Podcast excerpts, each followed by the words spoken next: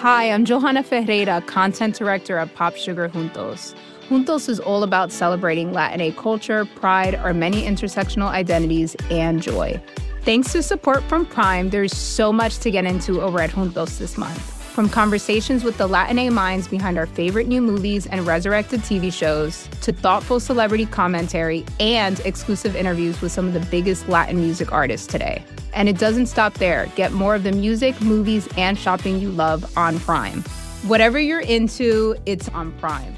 Visit amazon.com slash prime to get more of whatever you're into from streaming to shopping. And get all of our latest coverage at popsugar.com slash juntos.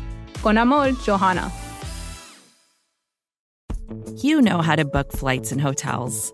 All you're missing is a tool to help you plan that unbelievable travel experience. That's why you need Viator. Book guided tours, excursions, and more in one place. There are over 300,000 travel experiences to choose from, so you can find something for everyone. And Viator offers free cancellation and 24 7 customer support for worry free travel. Download the Viator app now and use code Viator10 for 10% off your first booking in the app. Find travel experiences for you. Do more with Viator.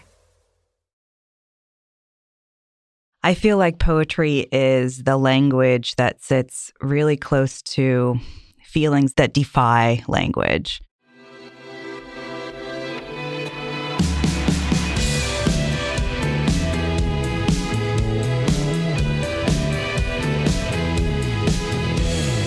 Hello and welcome to the Ezra Klein Show on the Vox Media Podcast Network.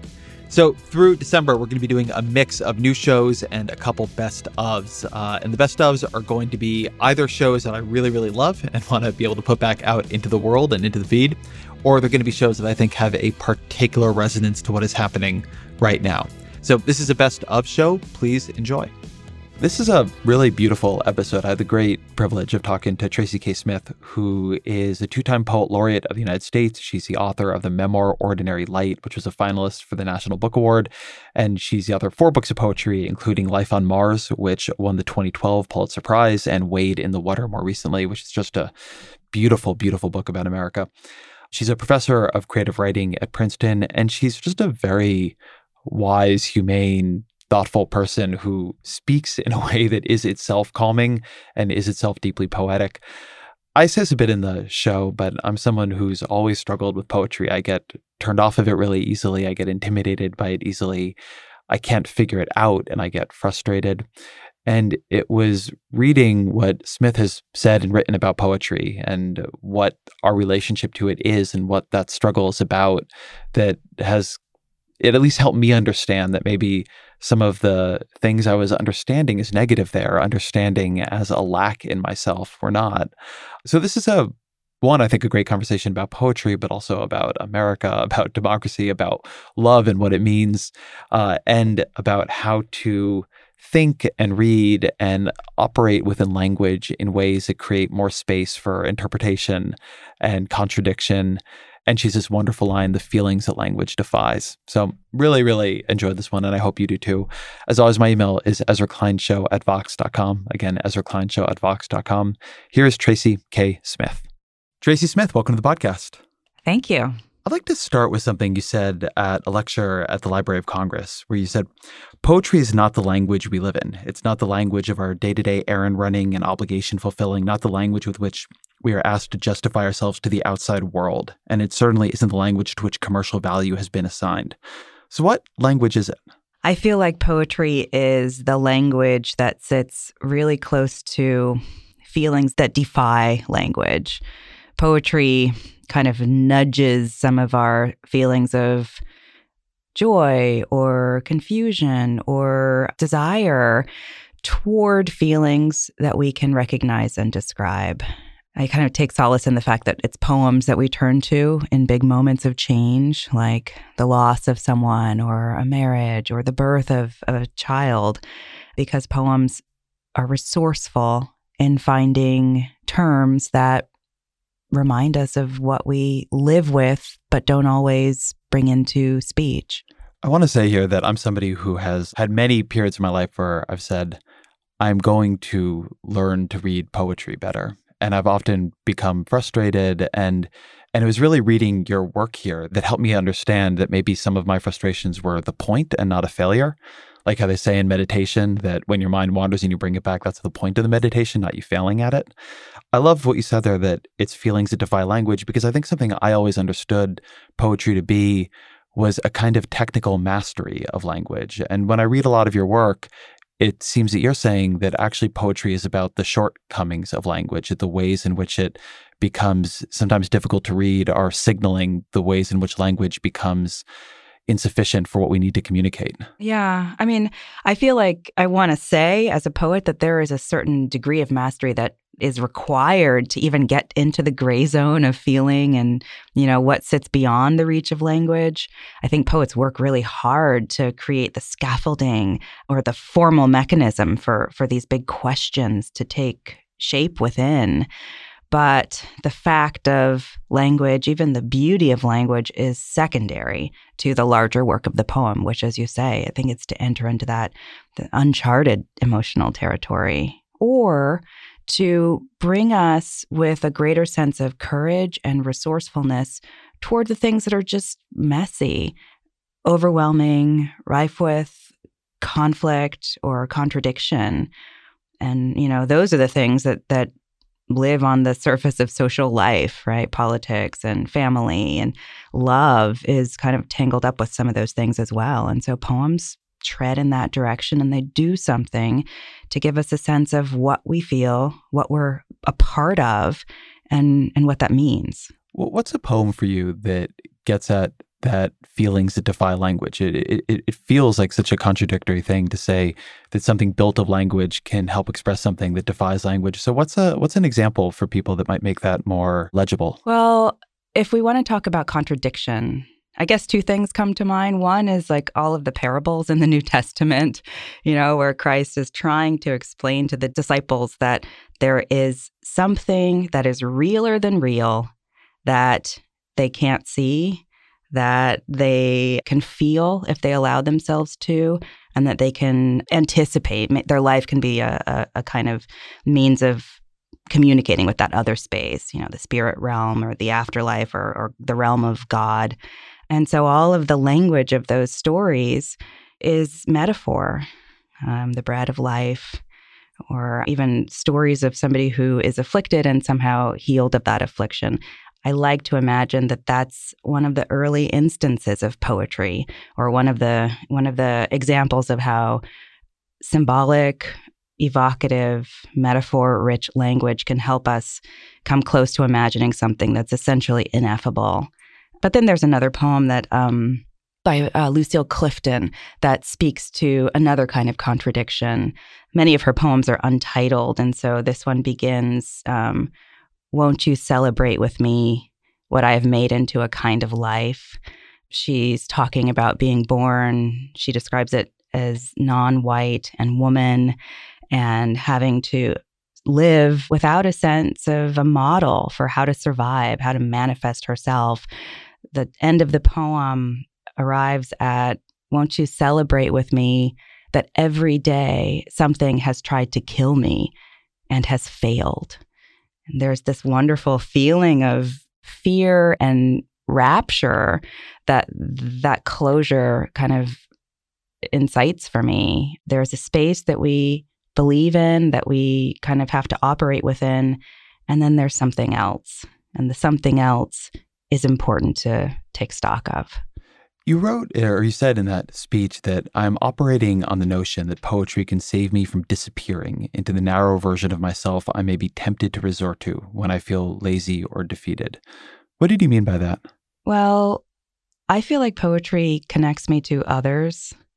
It's funny because often I think we, when we think in general terms about what poems do, we think of like, oh, navel gazing, going inward and thinking about our deep feelings um, that isolate us from others. But I think um, poems allow me to wrestle with what it means to be a family member, what it means to be a citizen of, of a nation, and what it feels like to be complicit with acts that I don't agree with.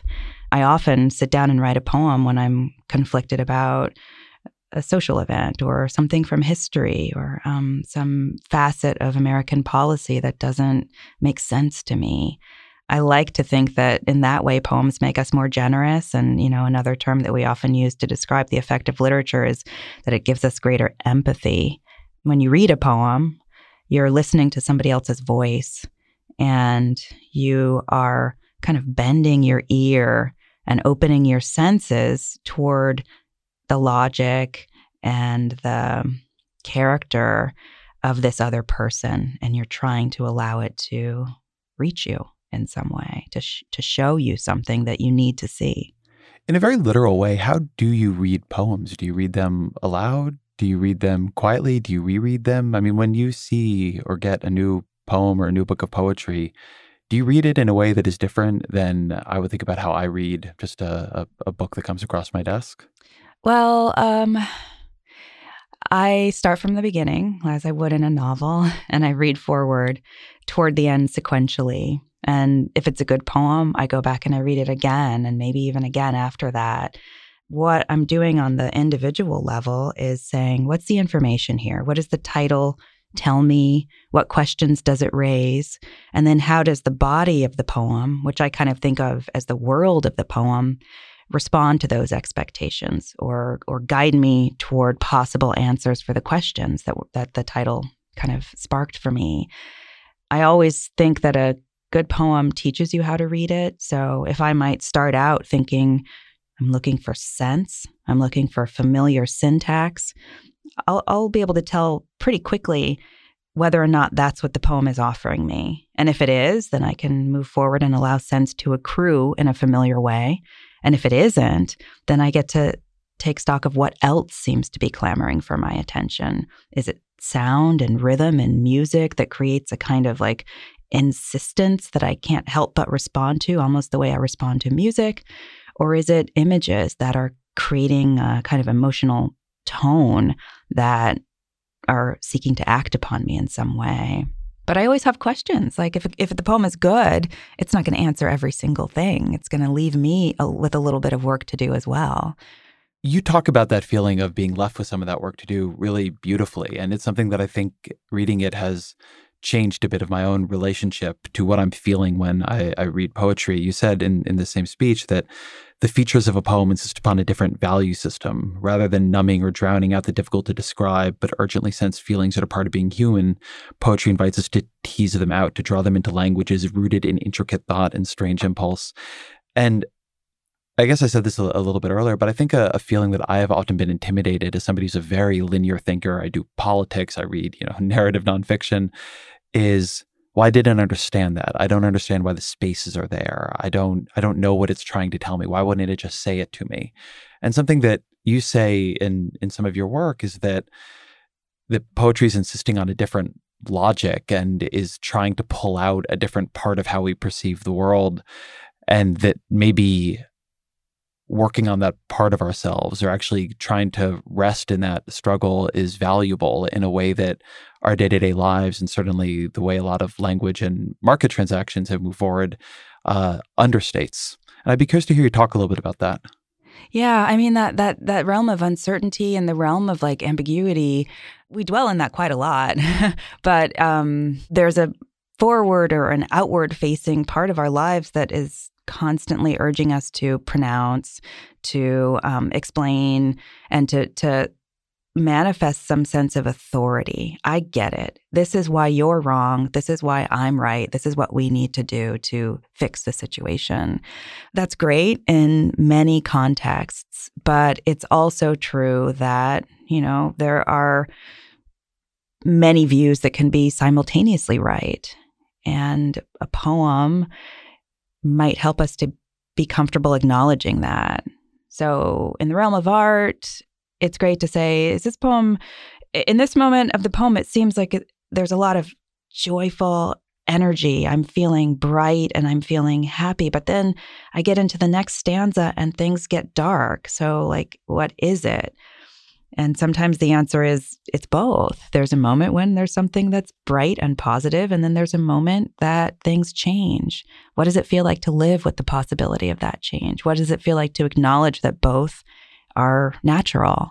I have this belief that getting comfortable with that in the context of art or in the context of feeling can make us better equipped to deal with all of the contradictions and simultaneous truths that exist in other contexts and, you know, society and community.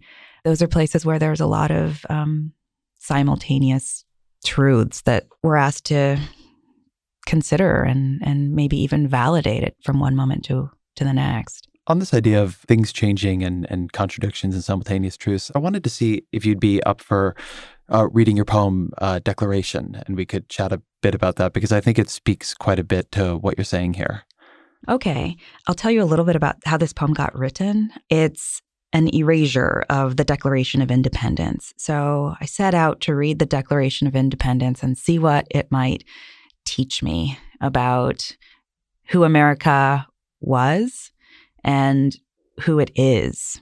And so I, I was listening for another voice or another line of reasoning beneath the surface voice of that text. Um, it started out as a willful act like okay if i if i delete these words then my sentence veers in this other direction but as i got further into the poem it seemed less like i was making these really deliberate choices and more like i was hearing a logic that was gathering force and what i heard in my rereading of the Declaration of Independence was a story about the nature of Black life in this country from the very beginning. Declaration. He has sent hither swarms of officers to harass our people. He has plundered our, ravaged our, destroyed the lives of our taking away our, abolishing our most valuable, and altering fundamentally the forms of our. In every stage of these oppressions, we have petitioned for redress in the most humble terms. Our repeated petitions have been answered only by repeated injury. We have reminded them of the circumstances of our emigration and settlement here. Taken captive on the high seas to bear. And so I guess part of the experience for me of deciphering this other text within the Declaration of Independence was I have these two perspectives.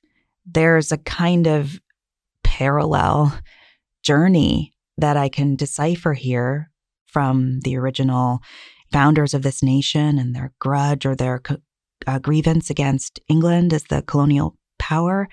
And then this other population that has a similar trajectory that also has a kind of grievance. What can one learn from the other? And what does seeing that similarity do to our sense of possibility or to our willingness to listen. Um, I think the fact that the poem is really announcing its relationship to the original text is a way of saying, can we talk about this? I love that poem so much. And something that I particularly love about it is that in the idea of an erasure poem, it's fascinating that nevertheless, even after all the erasure, what you still have is only from that original text. And it seems to me that we're in such a fight right now in America about whether accepting other parts of our historical narrative is true means erasing ones that we're very committed to. So things like the I've had Nikole Hannah-Jones on here about the 1619 project and one of the reactions I think people have to that is that if that is true, then can what I believe about America also be true? The things I was taught, the things I want to believe about the, the, the country that I'm from. And in that poem, what I think is so striking about it is that it is so clear when you do that how much more direct the Declaration of Independence is as a statement about America's sins than in some ways its founding. It's just the way you are able to pull that out is just a much better description of something America did to people than what was done by Britain to America. And yet it doesn't make the declaration wrong or untrue. That was also a viable list of grievances against Britain. The the fact that they can both be true at some time at the same time is I think something we have a lot of trouble with. Yeah, I mean, that goes back to what we were talking about, right? Like, we are kind of trained to think one truth must replace another, one possibility must override another, when in reality, there are these different gradations that speak to one another, indict one another, and also maybe make space for a really creative composite view of history. Like a lot of writers, I used to love this Joan Didion line that I write to find out what I think. And it was actually, I had a conversation here with Jia Tolentino, and I don't remember what it was about that conversation now, but but after it jogged this realization that maybe I had that all wrong, and that a lot of writers do, that the kind of writing I do, this persuasive, argumentative writing, maybe when I write, I convince myself of what to think, that I begin with a pretty wide zone of possibilities of things I consider. And that in the nature of trying to come to one best argument, one clear conclusion, what I end up in is a process of killing off a lot of possibilities or a lot of things that might be partially true, but because I'm convincing to no one as much as I am to myself, it's very hard for me to to see that by the end. And so that feeling that I always have loved so much about writing, that it is an unearthing of what I believe or a construction of, of what I believe, maybe it's actually uh, something a little bit more problematic. Maybe it's something where I have talked myself into believing something in a way that gives me a certainty about it that is not deserved. Well, I, have a lot of ideas about that. One is that I always tell myself that you know, a poem gets me toward a feeling of possibility, sometimes a feeling of, of truth or an answer, but I know it's only temporary. I know that there's another truth and another answer that's going to supplant that when the time comes. And so I feel okay to say that in this process and in this struggle, sometimes even with language and argument, I've arrived at a, a momentary clarity. But I also feel that, you know, language as a medium is so interesting. And the more I write, the more I feel like I'm not just saying what I think. I'm not just saying what already makes sense to me or what I'm even capable of, of understanding.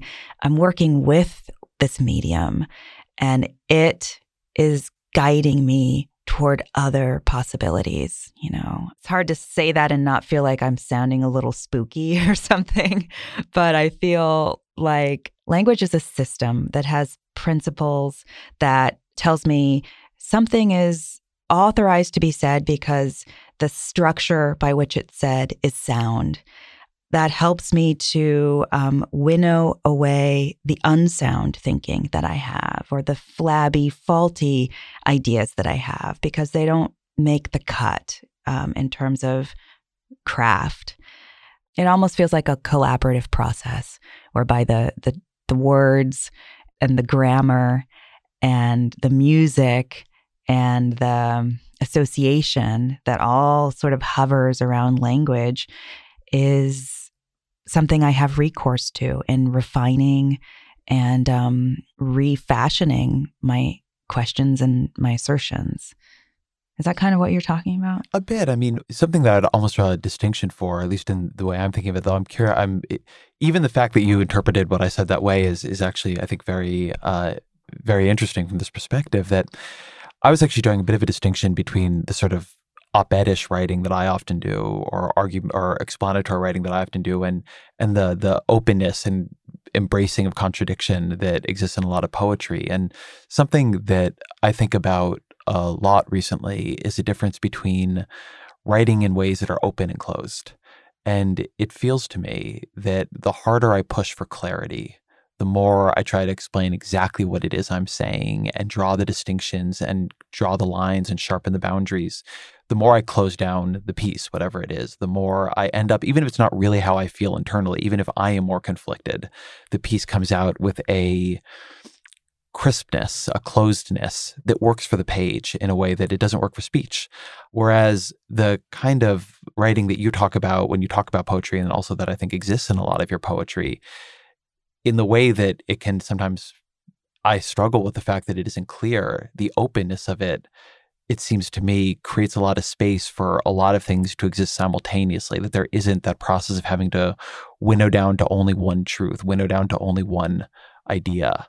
And I think there's probably value in that, that for as, as somebody who's had a, you know, I've been a writer for almost 20 years, I'm probably a little late to exploring. mm-hmm. Well, you know, we kind of need both, I think. You've definitely written more op eds than I have, but I like the challenge of saying, okay, I have a gut feeling about this situation, and I want to say what, what I think is the the central focus what i think is the key to thinking about this in the right way and writing makes me have to really bring specificity to this general feeling and I learn something about what I feel and I make choices about what back that up.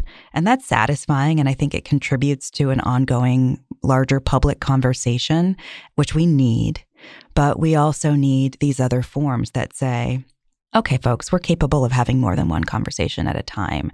We're capable of thinking, you know, in the weeds and up on the balcony at the same time. Let's accept that let's push ourselves to consider the big questions and problems that we have through different languages or different forms. I think that's I think that's healthy. Something that's laced through some of your writing is the idea that language and society is changing in ways that push towards maybe these more closed forms and away from these more uh, open forms. You write that the language circulating upon the surface of the 21st century is in the business of pulling us away from the interior, the reflective, the singular, the impractical, and the unsummarizable.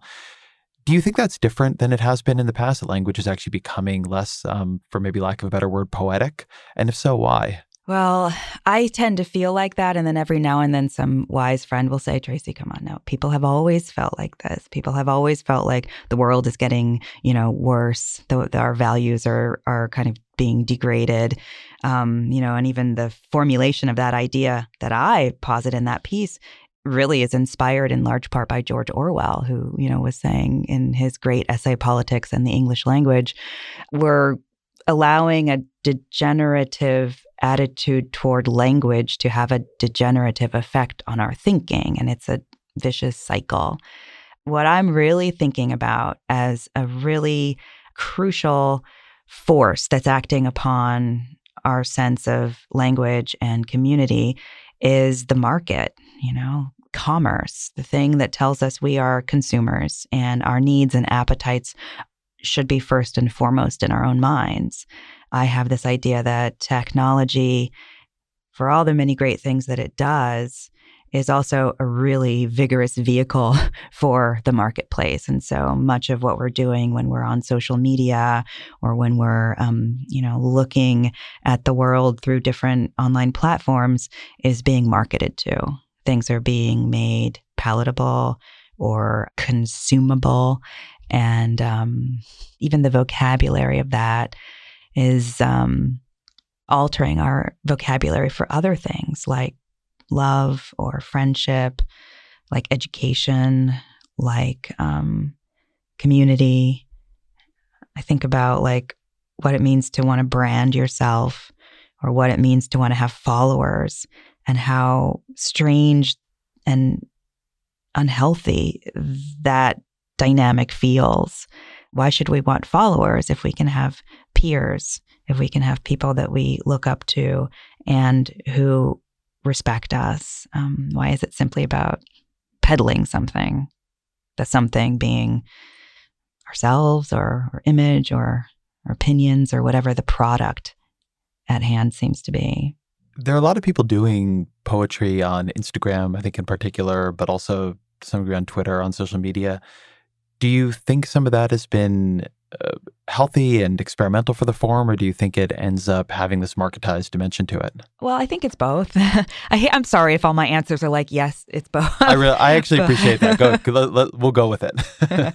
I love that there are a lot of voices that have emerged via platforms like uh, Instagram that um, speak to people that that are saying, "I care about the life of the planet. I care about the vocabulary of the heart, and I want to share that with you.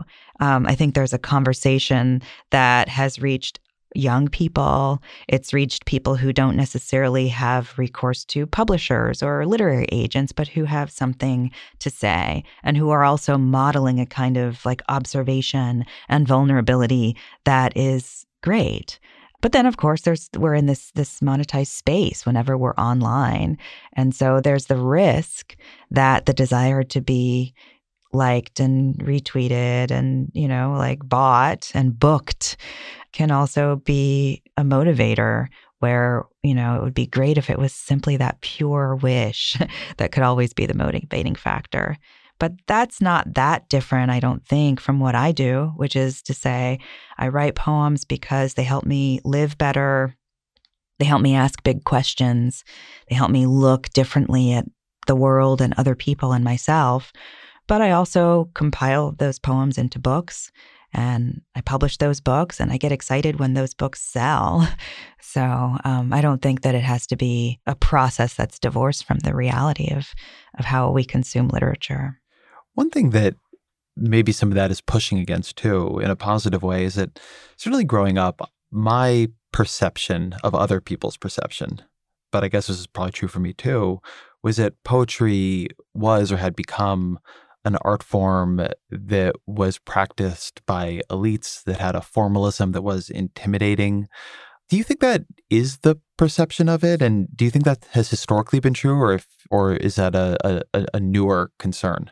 I feel like it's something that has arisen out of criticism, you know, literary criticism and scholarship, which, you know, has a specialized, even maybe a rarefied vocabulary, and you ha- you must kind of earn entry into that conversation by you know like reading and studying and and um, becoming acclimated to certain kinds of argumentation.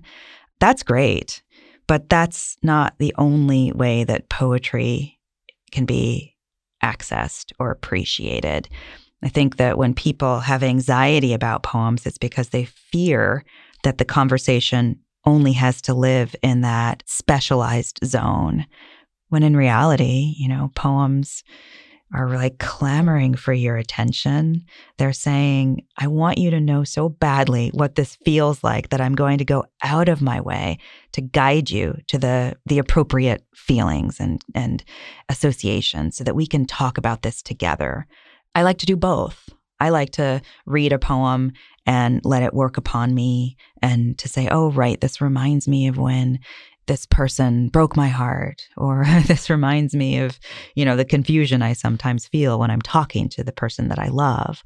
But i also teach for a living and i go into a classroom and i say okay we love what happens in this poem but what are the nuts and bolts that make that happen? And then we shift into a different vocabulary that not everybody is interested in. I feel in some ways that I made it my mission as poet laureate to say we can stay at the private, intimate, kind of one on one space that poems invite us into. And we can get really far in talking about what that encounter is made up of and what it feels like and what it makes us want to say and ask in response. You can go beyond that. You can go toward criticism. You can go toward a writerly approach to craft, but you don't have to be scared off from poetry altogether if you don't want to go to those other those other kinds of conversations. The Ezra Klein Show will be back after a short break. Canva presents unexplained appearances. It was an ordinary workday until. That presentation appeared out of thin air. Also, it's eerily on brand.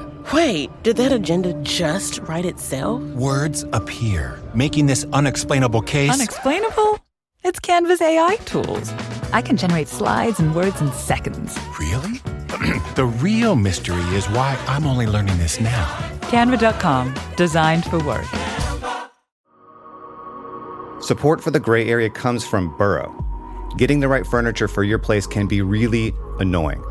At this point in my life, I've probably gone through maybe three sets of outdoor deck furniture, and it's a pain in the ass for a different reason every single time. It doesn't look like it did in the pictures, the assembly isn't what they said it was, or it's just not as advertised for whatever reason. Thankfully, Burrow is the furniture company that wants to make it all a little easier. Last year, Burrow introduced their outdoor line, and this spring they're adding to it with their Dunes line, offering new seating, dining, and lounger options designed for luxury, comfort, and durability. Burrow furniture is easy to put together and take apart, so you can move or store it as needed. And it ships straight to your door for free. Gray Area listeners can get 15% off their first order at burrow.com slash box. That's Burrow, B-U-R-R-O-W dot com slash box for 15% off burrow.com slash box.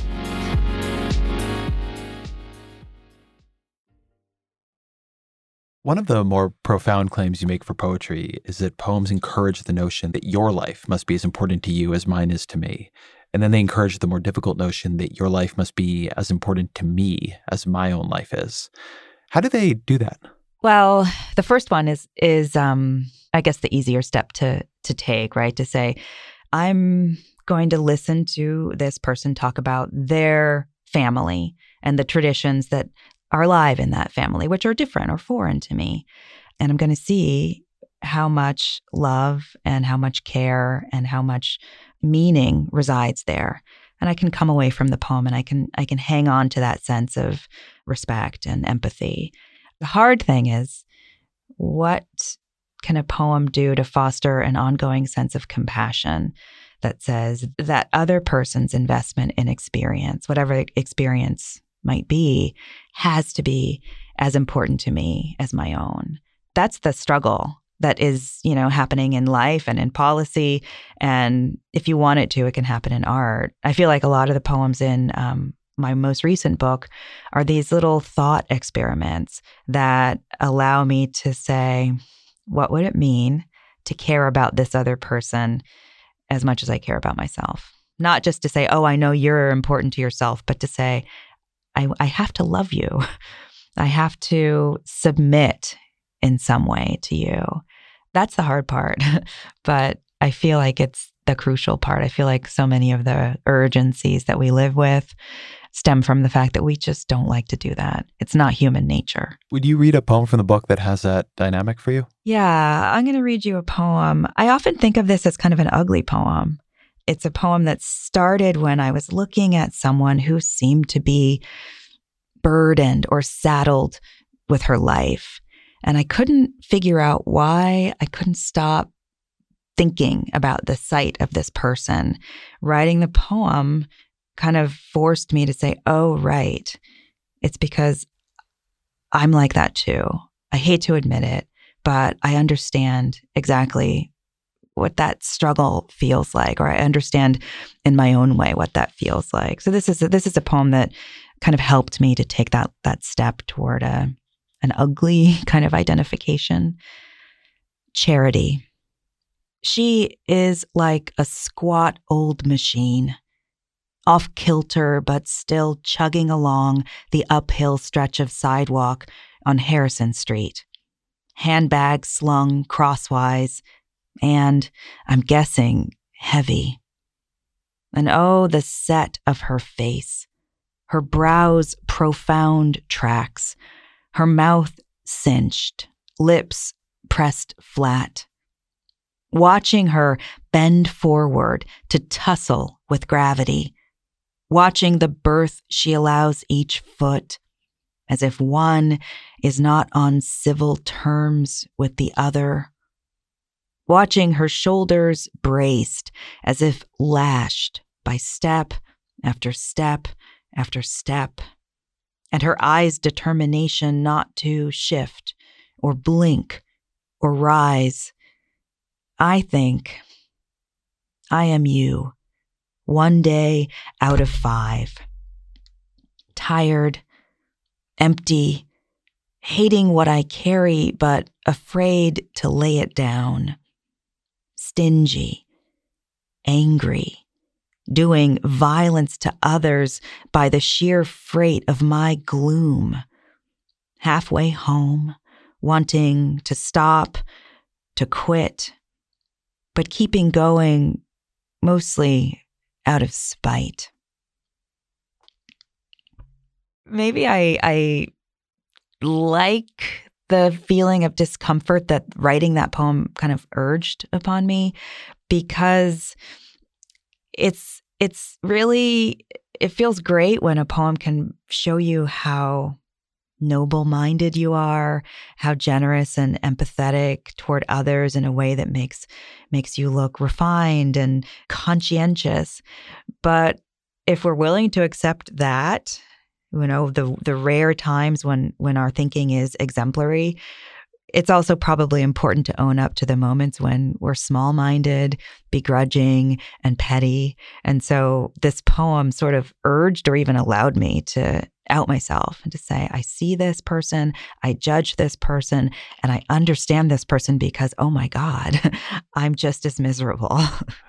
I love that line in there. Sometimes in poems, uh, I'll, I'll read a line that just like, that's it. That's exactly how it feels. And doing violence to others by the sheer weight of my gloom uh, I'm just ending a book tour and it's gone great. And I've been really lucky to have a, a, a, reception for the book and people show up to the events. And, and I know that I should be walking on air. And I'm so tired. I am so tired.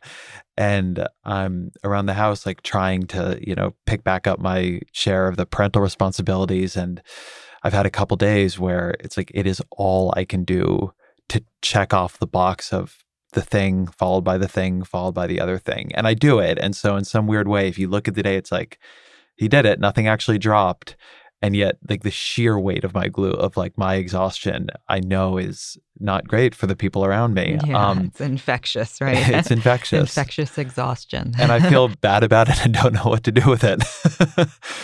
I mean sleep at some point but well it's like uh there's so much that we should just continually apologize for and then say, all right, um, I need to try and figure this out in my next big project. There's something else in that poem. You know, when I had asked you to read a, a poem of that nature, we were talking about poems that make you realize that other people's lives should be as important to you as yours are. And something that strikes me about that poem is that a way you do that in there is recognizing that um, her life is maybe similar to yours, but when I read certainly the first half of it, the thing that came to mind was the feeling you sometimes get when you're confronted with how much pain other people are in.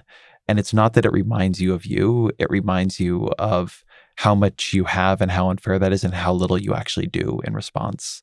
Um, you know, when you're coming off of, um, in my case, the BART station, and you see people who are just clearly have fallen about as low as you can fall as a human being. And they're there and you just are trying to get to work. And that you can feel in this ungenerous part of yourself, this part of yourself that you try to push back, a frustration that they're there, not because they shouldn't be there, but because you have to confront this question of how am I just having a normal day and going about my day normally when there's this level of need? Like how like i'm going to walk by this person maybe i'll give them some money maybe not but i'm going to at some point walk by them. And what does it say about me that i'm going to do that? Yeah. I mean that's the choice that um so much like all the marketing driven you know stuff that bombards us is kind of helping us not to make because it says oh your comfort is so important. You work so hard. You have choices. You have elite status. Let's just go in that direction but of course, that other direction pulls us, and it's probably much more vital or, or crucial direction to, to dwell within or upon. I want to talk about love for a couple of minutes. You gave a commencement address that had this really beautiful passage in it. And I apologize because I'm going to read your words back to you at some length and do them and, and speak them worse than you do. But you said that you used to think of love as a visceral experience, something that envelopes you because of the way another person makes you feel. But now, you said, because I'm a parent, perhaps, I'm striving for the courage and the skill to embody another manner of love. I find myself asking what might happen if, without asking anything of you in return, I were to choose to see you, whoever you are, as another version of myself, one worthy of my acknowledgement, my concern, my devotion. And first, I want to say that, that was actually the most beautiful and true description I've read of parental love since becoming a parent. It really stopped me a little bit short. And I wanted to hear you talk a little bit more about that distinction, which I don't think we talk about enough. between the the demands and the the gifts of romantic love or even um, platonic love and parental love how they're different well i mean going back to your experience of the book tour and then coming home and being exhausted but also saying oh i love these people and i need to give them what that what they deserve and i'm going to do that and it's probably going to like kill me on some level or i'll pay for it you know the next time i have to to get up and and work that desire to put this other person's needs before yours is something I never understood until I had children. I know there are people who do not have children who understand that, but I think the less evolved among us, and I'm one of them, need the experience of offspring to kind of like recognize this as a as a responsibility or a possibility. Parenting has changed my relationship to so much. It's I, I feel like even my sense of what joy is is more complicated now because it means making sacrifices so that the person I love can feel joy, you know, working or making a hard choice so that my kids can learn the right lesson. That's different from what joy used to feel like, which was just happiness and fun and sort of a self motivated set of choices. Um, I feel lucky to be put in the position of having to make the hard choices because I wouldn't have made them otherwise. It's such a strange feeling, though. Um, two things. One, you have this great line in your memoir um, where you're talking about your mother driving you home from a Halloween party that she didn't even really want to go to because she didn't love Halloween, but that you were really happy and seeing her happiness at your happiness there in this very uncomplicated way. And I remember um, before I had kids, which was most of my life, um, or a kid, I remember watching parents taking their children to, or being with parents who were taking their children to sports games or a friend, uh, you know, a, a friend of the kid's birthday party or, you know, one of these bouncy places or just anything. And thinking, my God, just the amount of time you were spending doing things that seem unbelievably awful to me. Like mm. parenting just seems like drudgery, right? You're just following this kid around to stuff that couldn't possibly be more boring. And then compared to now, where I have this sense of if there's something I can do where I get to see my son really happy, that is the happiest I'm going to be that day. And there was just no way I could access that experience before having children. Like it just whatever chemicals are there doing that, they weren't there.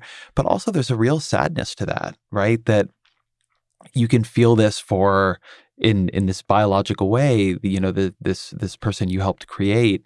And as you say, some people can feel it for for the world in a deeper way, but that it is so hard for me to extend that to others in the way I extend it to my son. Like it also it also is in a way a constant reminder of the ways in which you you are unevolved, the ways in which you don't seem to be as control as in control of how you love as maybe you wished you were.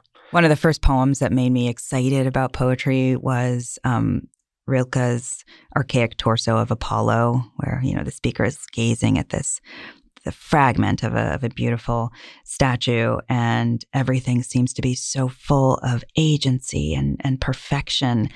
And you know what what is felt by the viewer is kind of summarized in the last two lines. You must change your life. I, I, wish I were better at like quoting poems like most of the great poets I love, but um, the last line of the poem is "You must change your life." There's no part of the statue that doesn't see you and exert this this message, and I feel like that's joy in a way, something that takes the time to startle you out of satisfaction with who and what you are and to say there's something more that you ought to be submissive to or beholden to, accountable to. Having kids kind of activated that awareness in another way for me. Like, oh, right. I have to feel like this. I have to find ways of feeling like this, even when it's not my kids that I'm looking at. I've got to change. I so love that line. Something that startles you out of satisfaction with who and what you are. Um, there's a there's a lot to that. One thing I was thinking about as I was reading um, your piece on this and, and had read some of your other pieces was something in the distinction maybe between romantic love as we think about it now and parental love as as as it can sometimes be experienced it, it left me thinking whether there's not something of the market in that difference. Um, that since the advent of modern love marriages, there is a, an, an aspect of the transactional. I chose you because of what you do for me and how you make me feel, and I will unchoose you if that changes. And I want to be very clear here that I'm not advocating for the rollback of love marriages or no fault divorce or anything else, but just in the sense of of sitting in some of the questions and the contradictions. I wonder if you think there's something of the market logic in what can make romantic love sometimes a bit smaller and more contingent. Oh, I think there's a bit of the market in everything, right? There's a way that we can we can keep tabs on what our friends do. What well, I did this for you. I did this on your birthday and you didn't do this on my birthday. We have a problem. It's easy to get into that sort of like uh, tit for tat kind of mentality. and We're encouraged by the market and perhaps by other forces as well. I don't think that's the only version of romantic love, though, right? Like, in some ways, the willingness to give without receiving anything immediately in return, or maybe even ever in return, is also part of how we love the people that we truly love, right? Giving because there's a need and because we know how to meet that need is i hope it's a choice that drives part of what it means to be in love with someone oh i, I absolutely think that it is. It's it's more that um i certainly think in the way we frame a lot of kinds of love in society and you'll often hear this argument made by people defending other forms of marriage um, which have their problems uh, but but that there's something in the way that people now exist in a constant space of choice. Um, it, it's a weird thing to recognize that the space of how people date now is just a completely different one than I existed in. So I met my partner before the age of Tinder. Hinge, Bumble, like all of it. And so what people are doing now is totally different than anything I ever did. And sometimes it seems to me from like my perspective where i had um you know no game at all and you know i found like the it was very hard to talk to people at bars and so on that this idea of just total abundance that you can just like log on to an app and all of a sudden there's a million choices there's a way in which it looks like a wonderland and then nobody i know who is on those apps is actually happy. That it is totally exhausting and that they one of the feelings they describe is not just a feeling of too much but the feeling of it creates a sense in you that there's always another option, that people are always looking, that you mm-hmm. and also the people you're with are always looking over their shoulder, always in comparison, always in this. Are you not just better than the person I was out with on Tuesday, but every person I could ever swipe on this app? And it's this way in which what seems like it might be great, I think actually creates an, a deeper to go back to that term market logic in, in the system where it's like well i've made a more efficient market where it's easier to match and you have so many more potential matches but that makes it hard sometimes to just sit and rest in, you know, well, I've you know, I've made a choice, and um, that choice is no longer about the market. It's about just being cleaved to a person and and being there for them in the ways they need, a little bit irrespective of what in that moment they're able to do for me. So we started this conversation by talking about oh, multiple possibilities are um, important and it's important to keep them open and it's important to acknowledge that one thing being good doesn't negate another thing from being good that's kind of the perspective of Tinder, maybe. But what if that unwillingness to choose one thing is keeping us from like getting serious about solving some of the real problems that we face like climate change or like immigration is working in the mode of constant availability keeping us from drilling down on some things that really require certainty and commitment I don't know. I'm I'm just thinking it's scary to imagine that we're using the wrong tools in the co- a context that that's kind of crucial. Well, this is something that I felt I connected to in some of your work and writing. This idea that one of the values of poetry is it develops a part of ourselves that is maybe underdeveloped right now, this interiority, this comfort with things that are hard to express or contradictory to express. And something that I think about the modern world, um, you know, in the the Elizabeth Warren way, there's a part of me that's a capitalist to my bones, but that I think that we have set up a society that is overdeveloping our transactional natures, which have real values and I do think create innovations and um, ways in which people live better and have done a lot of good in the in their ways, and underdevelop other parts of it. And and some of the ones that you were just saying there. I mean, for instance, uh, a sense and an ethic of living in some level of harmony with nature, I think, is a big one, where nature just becomes something to be exploited as opposed to something that we are part of and live with and operate in at times even some submission to. That it's not just there for our taking. Animals being the same way, and that a problem of the society we live in is not that the things that it develops are bad, but they are bad if they are not in tension with other parts of ourself, that you need a balance. And that maybe, and I'm not myself a religious person, but maybe the decline of a lot of forms of organized religion and the decline of a lot of social structures around family and being rooted in a particular place. People move from where they grew up and away from their families much more often. You talk about this very beautifully in your book that it is just meant that there is this huge architecture building out the market part of ourselves, and we've gotten real good at that. And that it's not so much that that part is bad, just that it shouldn't be out there quite as alone as it is. Mm-hmm. I hear that. So then a practice like reading a poem doesn't feel frivolous.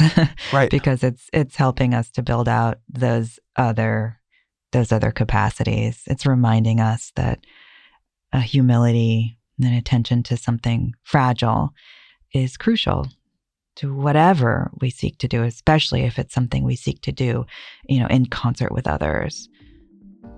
The Ezra Klein Show will return after a quick message from our sponsors.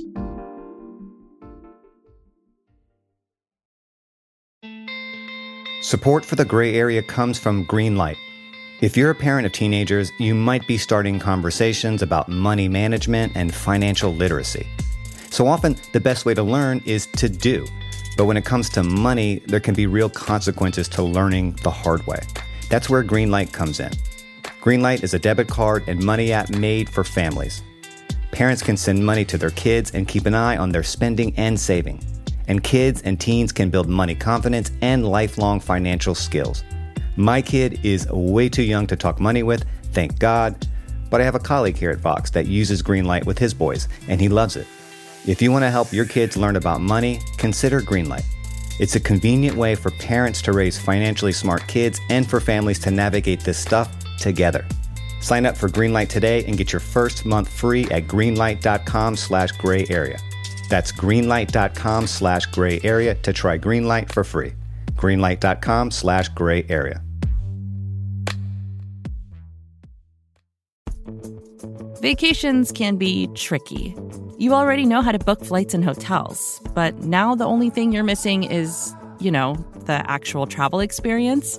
Because is it really a vacation if you're just sitting around like you would at home? You need a tool to get the most out of your time away.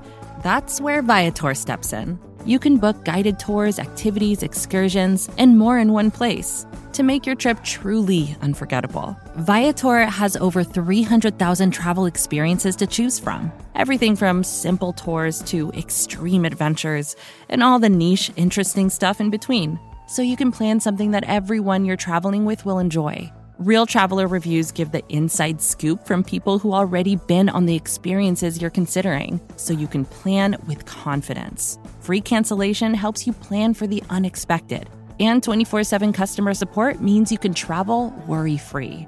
Download the Viator app now and use code Viator10 for 10% off your first booking in the app. Find travel experiences for you. Do more with Viator. You have a term that you use compassionate civic regard. What is that? What does that mean? well, I, I was wondering at one point what it would feel like if love was a vocabulary that existed in like our political consciousness. Like if we could say, I want to love my neighbor. And if I love my neighbor, then these are the things that I want to make sure my neighbor has access to.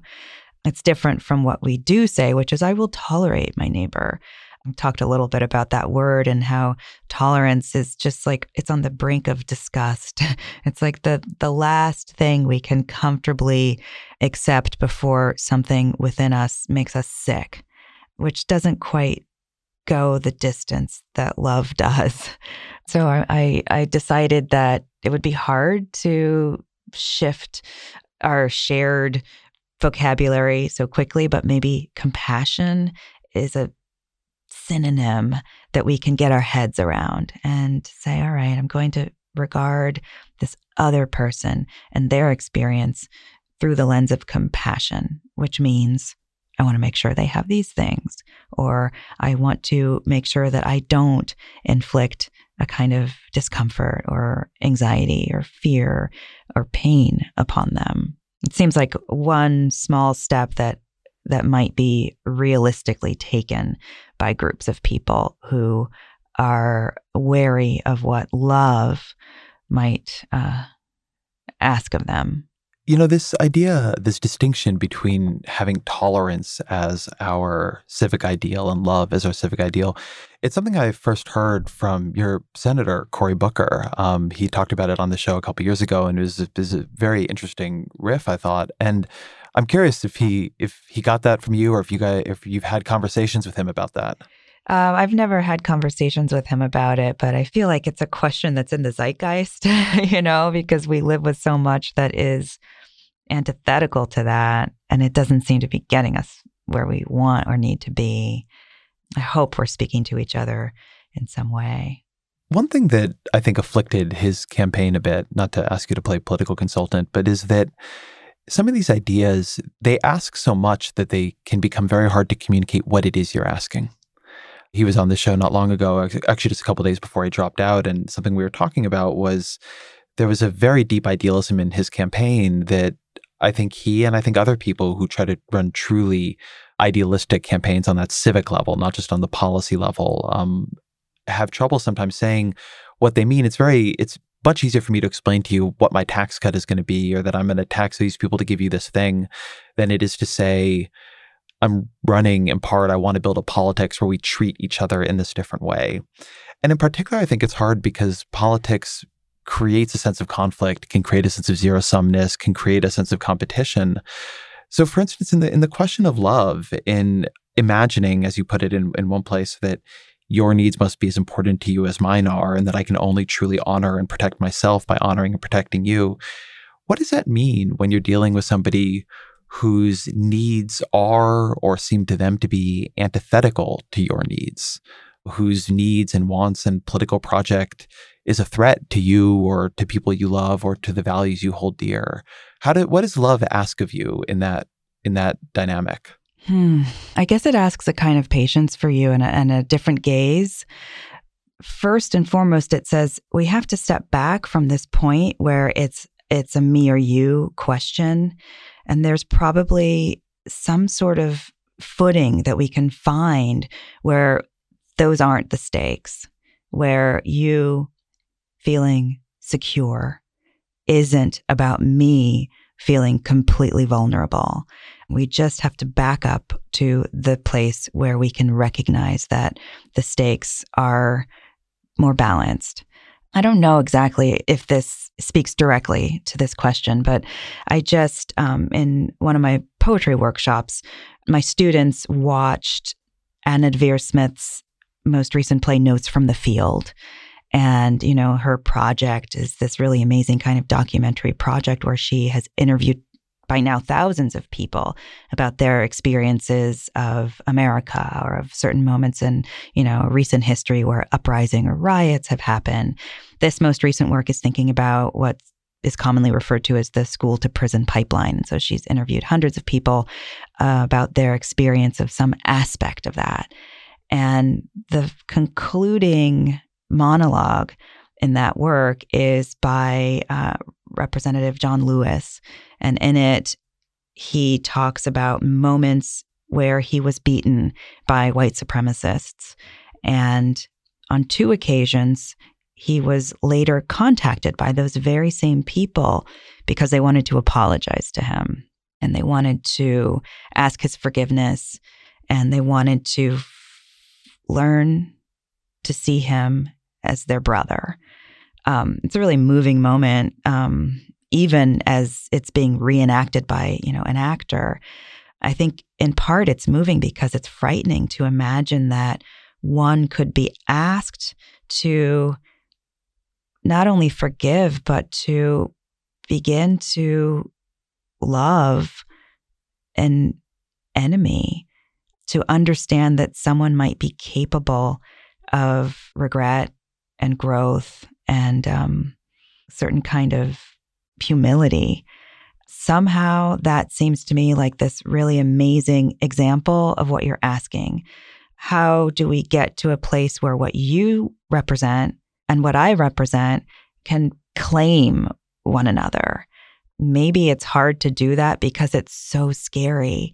It's really scary to say, You've hurt me, but I'm going to make space for you here at the same table where I sit, and we're going to share something here.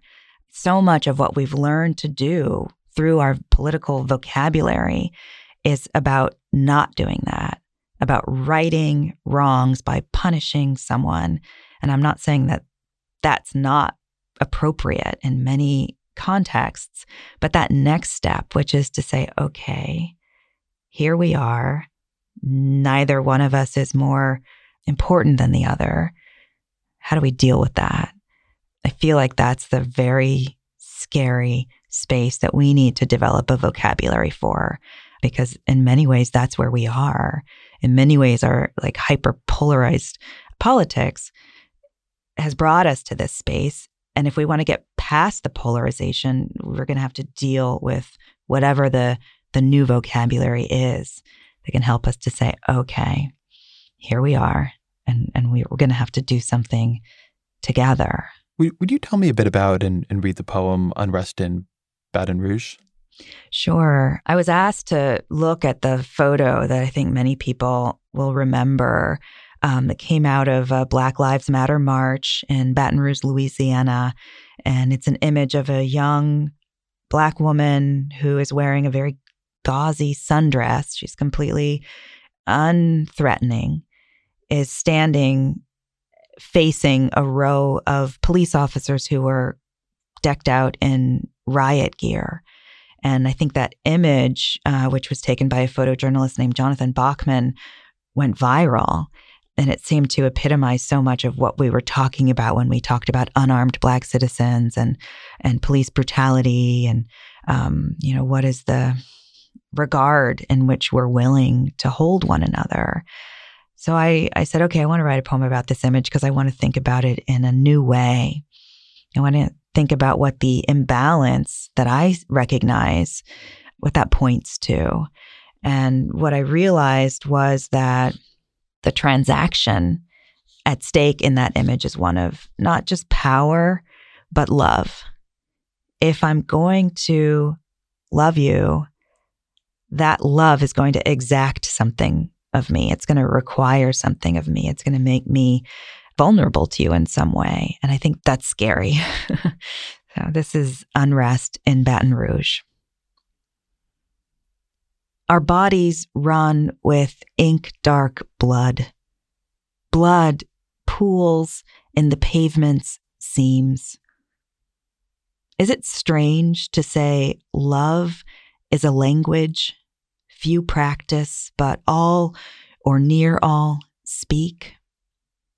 Even the men in black armor, the ones jangling handcuffs and keys, what else are they so buffered against, if not love's blade, sizing up the heart's familiar meat? We watch and grieve. We sleep, stir, eat, love. The heart sliced open, gutted, clean love, naked almost in the everlasting street, skirt lifted by a different kind of breeze. Can you tell me about that first turn you make in the poem where you say, after this very evocative and, and bloody opening, that is it strange to say? Was that you sort of feeling it was strange to to make this turn to to look at this and look at what was happening and try to imagine love at the heart of it? I guess so. But it was also looking at that image and looking at the grace and the beauty of the woman. Her name is Ieshia Evans. The sense of courage with which she just stands there, knowing all the things that are possible when she's confronted by people who are decked out to defend themselves against something. I felt love in her posture. I felt love in, in the choice she was making. What was strange to me was the idea, oh, I see it and I know I know it's a vocabulary that I recognize and I know they recognize it. They speak this language too, but we don't always resort to it. So the poem is making the strange or counterintuitive choice to say, I want this vocabulary in this image. I want it in this poem. I want to listen to it and see what it can teach me to see that I otherwise would miss. You had said in your Wellesley address that you find yourself thinking a lot these days about whether love is a principle compatible with our current version of civic selfhood or nationhood. And I wondered what you meant by that. I'm thinking about that poem too. What the word compatible there was interesting to me. Why why wouldn't love be compatible with our version mm. of hmm. civic selfhood? Well, civic selfhood is contingent upon a an authoritative sense of self. And sometimes the authority that we use to validate who we are and what we stand for is inflexible and it is blind to the terms that other people use to do the very same thing. You know, that's how we've fallen into these different camps that you know, sometimes can't accept that we're actually speaking the same language. In that same commencement address, I, I give this anecdote that felt so meaningful to me of, of walking my dog in a you know neighborhood park and my dog seeing this other big dog and my dog is like not so great with other dogs and somehow she just wrangled free of the leash and she was running, charging this other dog. And that dog, of course, was like so well behaved. And it just sat there. And the owner stood there watching my dog go crazy. And my reaction was, this is making me look terrible. And I'm going to have to go up to this person who's going to call me out on my bad dog owner behavior. And I was ready to be scolded and ready to feel defensive. And I got finally to the dog. Then I saw the person and I, I was beginning to say, I'm sorry. And the person just smiled and said, It's okay. And I just, it meant so much to me to be regarded not as a problem and not as a failure and not as like this wrong headed entity that I just kind of broke down in tears. I walked home with my dog just weeping this kind of grateful, um, these grateful tears. And somehow that that felt like a metaphor of civic life. Like, oh, most settings are this dog park where you are going to have to take it from somebody else and you're going to have to feel wrestled and throttled and belittled and and scolded and corrected. And so we live braced for that. But then there's this other opportunity that sometimes we're afforded to just be human and be treated as though we're worthy of forgiveness and gentleness. Somehow that spoke to me about where we as a nation, we as like as public selves have to remember to try and get to. This may be a weird reaction to this, but it's what came up for me while you were saying that. I have a kind of constant internal monologue. And it's a couple years ago that I noticed that oftentimes the thing playing in my head was what my defensive reaction was going to be if somebody struck at me for something that I was feeling a little bit bad about doing or having done, right? That I had not called somebody I loved. And, you know, I'd find myself in my head coming up with this, like, what would I say if, and it, this had always been going on in my head. And it was like actually this bolt of lightning moment for me that, oh, it's always something I feel a little bit bad about um, not necessarily something anybody else is going to be angry at me about, but just something where I have a little, like a little kernel of guilt or fear or defensiveness. Yeah. So think about what that means because how can any of us not have that, right? we're kind of encouraged to live in this me first mode and you know like commerce the commerce of social life is i give you this but you're going to give me that and um, we all live with the guilt because we know that's not quite right. That's not enough. And and then we act based on trying to sort of squirm away from that feeling. Um, or we operate anticipating the defense or the skepticism or the criticism of that other person who's watching us.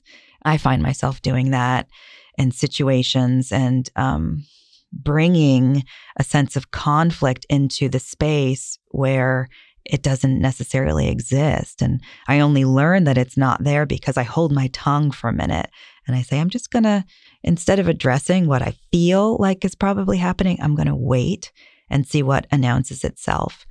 And oftentimes, what announces itself is completely benign or kind as opposed to combative or judgmental. Yeah, it's always striking to me how much in, in my own head, I don't really in my own life, I'm not an escalating person exactly, but I always like have this just defensive thing ready because I don't know that that that fear of being criticized is very deep in people, and it doesn't. And so, I guess the thing I'm I'm saying on this is that it it is striking to me how much when I am in that moment, and I have two dogs who are quite poorly behaved, and so I'm very sympathetic to that feeling you had. Um, when I'm in that moment, how much uh, of fearing judgment, how churlish the part of me that brings out is how much that does not put me at my best. It doesn't even put me at my best in a sense of being there's a good version of me that's apologetic, but it's not that version that comes out first. The version that comes out first is self protective and not self protective in an enlightened way, but self protective in a narrow way. And that politics is constantly like this for almost everybody involved in it. Everybody's always braced for the blow. Everybody's yeah. always and feeling under criticism. We, and the platforms really yeah. encourage that. And they encourage it backwards too, right? I mean, you know, a good a good dunk on a political enemy on Twitter, you get 50,000. And that's but you recognize that you're going to not you're not going to bring out the best part of the person you're arguing with. And I find this actually a little bit paralyzing. I used to be much more comfortable with the aggressive, you're wrong on the internet form of arguing before I began to just begin to recognize more deeply that whether or not I was right, I wasn't changing the people I was arguing with because I was making them feel defensive. And it's tough. I mean, politics is a place where I think you often do need to have these fights, but having a the deeper your appreciation gets, it that is not going to be a good version of the person you're fighting with, the harder it becomes to mm-hmm. operate. You're not fighting your actual opponent at that mode. You're fighting all the defensive padding, the and the armor that, you know, they adopt because they know what the waters of Twitter are like. This is kind of where we get back to that that sense of the vicious cycle that that Orwell talks about. We we assume these things, we act upon their, you know, reality, and then we deepen the conflict. When I was traveling as poet laureate, I went into a lot of communities where I know from electoral maps that the politics are different from my own. But because we weren't talking about policy, I feel like we got into conversations about life that were not characterized by defensive or offensiveness we, you know, could read a poem about immigration, a poem about the experience of someone who is a, a stranger and who feels vulnerable because people don't see them or don't understand them. And we could talk about what that feels like. And we could talk about what it feels like in different contexts, like in a small town or in a city or in a family or in um, moving from one one home to another suddenly we're talking about all of the very same factors but we're talking about it and not shouting about it and we're listening to one another and not seeking to undermine the perspectives of one another I feel like choosing to have those important conversations in platforms that aren't framed by that, you know, awful behavior. Platforms that give us recourse to this other more reasonable and and more open approach is really crucial. We can't only be talking about the future of this nation on the internet because we will we will be talking as our worst selves. I both think that's true, and it is such a depressing thing to to to believe. I've heard you asked about your relationship to outrage in a in an interview you did with Krista Tippett on on being, um, and this was a, an audience question, but I thought your response was so interesting um, because outrage feels to me like it is the dominant political emotion of our age.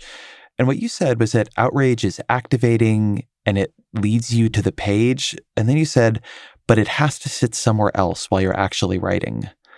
Can you tell me about that, about why it has to sit somewhere else and how you even get it to sit somewhere else? Yeah, well, this is where that that idea of language as a medium or as like a companion in thought is really helpful because my hot-headed self isn't very smart, um, doesn't have the ability to observe things closely enough to describe them nimbly enough and to be honest. And so that person might say, You need to write a poem about this. That person knows that it's a different Tracy that's going to do the work and that's going to be um, accountable to language of a poetic nature. Um, and that isn't just pretty language, but language that's courageous and language that is willing to look at the many different sides of a single perspective or a single thing. And that's, I mean, it's not just writing about politics. I, I have poems about grief that begin from the perspective of, I love this person and he's gone and I want to honor him. But that move toward a more frank and unguarded place whereby I'm able to say, I love this person and I miss him, but there was a time when I really wanted to get out from under his thumb. And that's part of who I am. And so it's part of what my grief is built of. That's a such a that's a beautiful, I think, complicated space for a lot of people who grieve. What do you say to those? And I think that this tends to get lobbed in the political context, but it's actually applicable to something like that question of of grief that people feel towards. Um, I don't want to uh, assume what yours is, but people feel towards people in their life who have maybe mistreated them, but they also loved. There's a lot of argumentation right now that too much time is spent trying to understand the impulses of those in power, of those on the other side, and that that kind of empathy and civility just serves the status quo, that it ends up being a tool of the powerful. How do you respond to that? Well, I would say that I don't think that's empathy. I think that's strategizing. I think that's kind of like saying, if this is what I think that person wants, this is what I will do in order to circumvent that. This is what that person's past behavior tells me they're prone to. And since that's a problem for me, I'm going to have to adjust my behavior so I can get to this other outcome. That's not empathy. It's kind of like gaming the system of other people. I think empathy sort of willing to, you know, to be truly empathetic, you have to sort of like empty your hands of the thing that you're clinging tightly to. You have to be willing to say, all right, I know what my goals are, I know what my appetites look like, but it's not about me right now. I'm going to turn my full attention to the needs and wishes of this other entity. And I'm going to take it seriously for a little while. I'm going to have a, um, a neutral gaze and learn from that. I don't think that's what we are we're doing politically. Is there a poem you'd want to read that has a quality of empathy, of emptying your hands? I guess so. Um, this is a poem called Refuge. And it came out of a conference I attended at Princeton where I teach on forced migration. And in it, you know, in addition to hearing from, you know, like experts, we heard from people who have moved from one place to another because of political circumstances or because of unavoidable need or unavoidable conflict. And um, they told the story of what they lost in making that passage to safety and of um, where they find themselves. And on that same day, I heard from a lot of people who were supposed to be like serving that population. And what they had to say was, I learned so much from these people. They gave me so much. They gave me more than what I gave to them. And that was so interesting to me. Refuge. Until I can understand why you fled, why you are willing to bleed, why you deserve what I must be willing to cede. Let me imagine you are my mother in Montgomery, Alabama, walking to campus rather than riding the bus. I know what they call you, what they try to convince you you lack.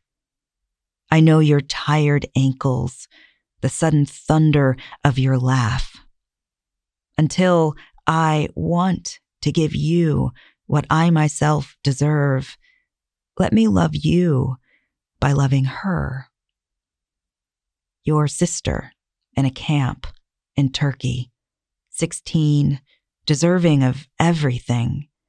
Let her be my daughter who has curled her neat hands into fists, insisting nothing is fair and I have never loved her. Naomi, lips set in a scowl, young heart ransacking its cell. Let me lend her passion to your sister and love her for her living rage, her need for more and now and all. Let me leap from sleep if her voice sounds out, afraid, from down the hall.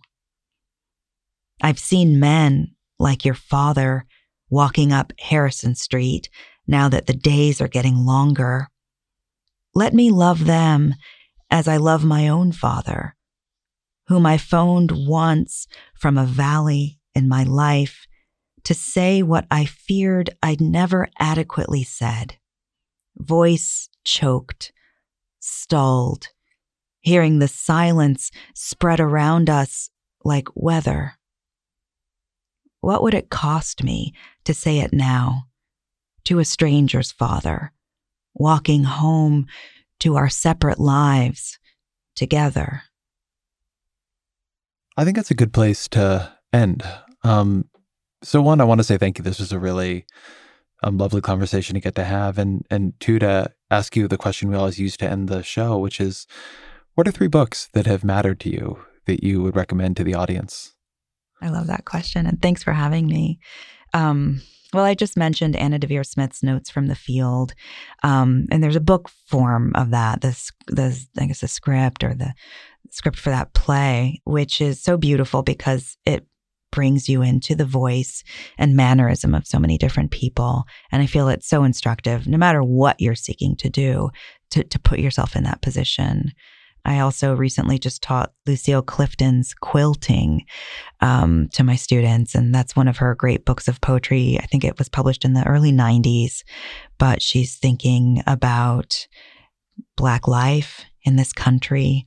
She's thinking about different contexts in which family and community um, exist and how the reality of intimacy is something that we need to acknowledge and celebrate in the face of sometimes those larger, starker, unfeeling public forces that also act upon us. It's a book that also makes a really beautiful argument for the Black vernacular as a site of extreme nuance and feeling and joy and, and complexity. And um, there's a, a new book that I think is quite beautiful by a poet named Su Hwang called Bodega. And I think it's a beautiful book because it gives voice to the experience of, you know, coming from an immigrant family um, it also celebrates the beautiful, like, pluralism of this country, all the many voices and languages and traditions and um, possibilities that that make this country vibrant and beautiful, and that we should um, honor. I think she honors those things really beautifully in in her book. Tracy Smith, thank you very much. Thank you. Thank you to Tracy Smith for being here. That was really wonderful. Um, a couple quick things before I go here. One is I just finished the the biggest leg of my book tour. And I want to thank all of you who have come out. It was incredibly and continues to be incredibly meaningful to see and meet people who actually listen to this podcast. It makes the whole thing feel much more tangible and real. And I've been really moved by what some of you have told me and the role it plays in your life. So thank you for that, and thank you for sharing it with me.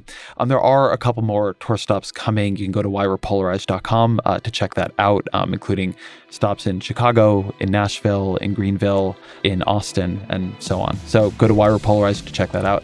Thank you to Tracy K. Smith for being here. That was wonderful. I really do hope you enjoyed it as much as I did. Thank you to Topher Ruth for engineering, to Roger Karma for researching, to Jeffrey Geld for producing.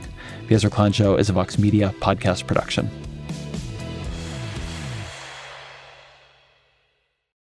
Support for this show comes from Fundrise. Buy low, sell high. It's easy to say, hard to do.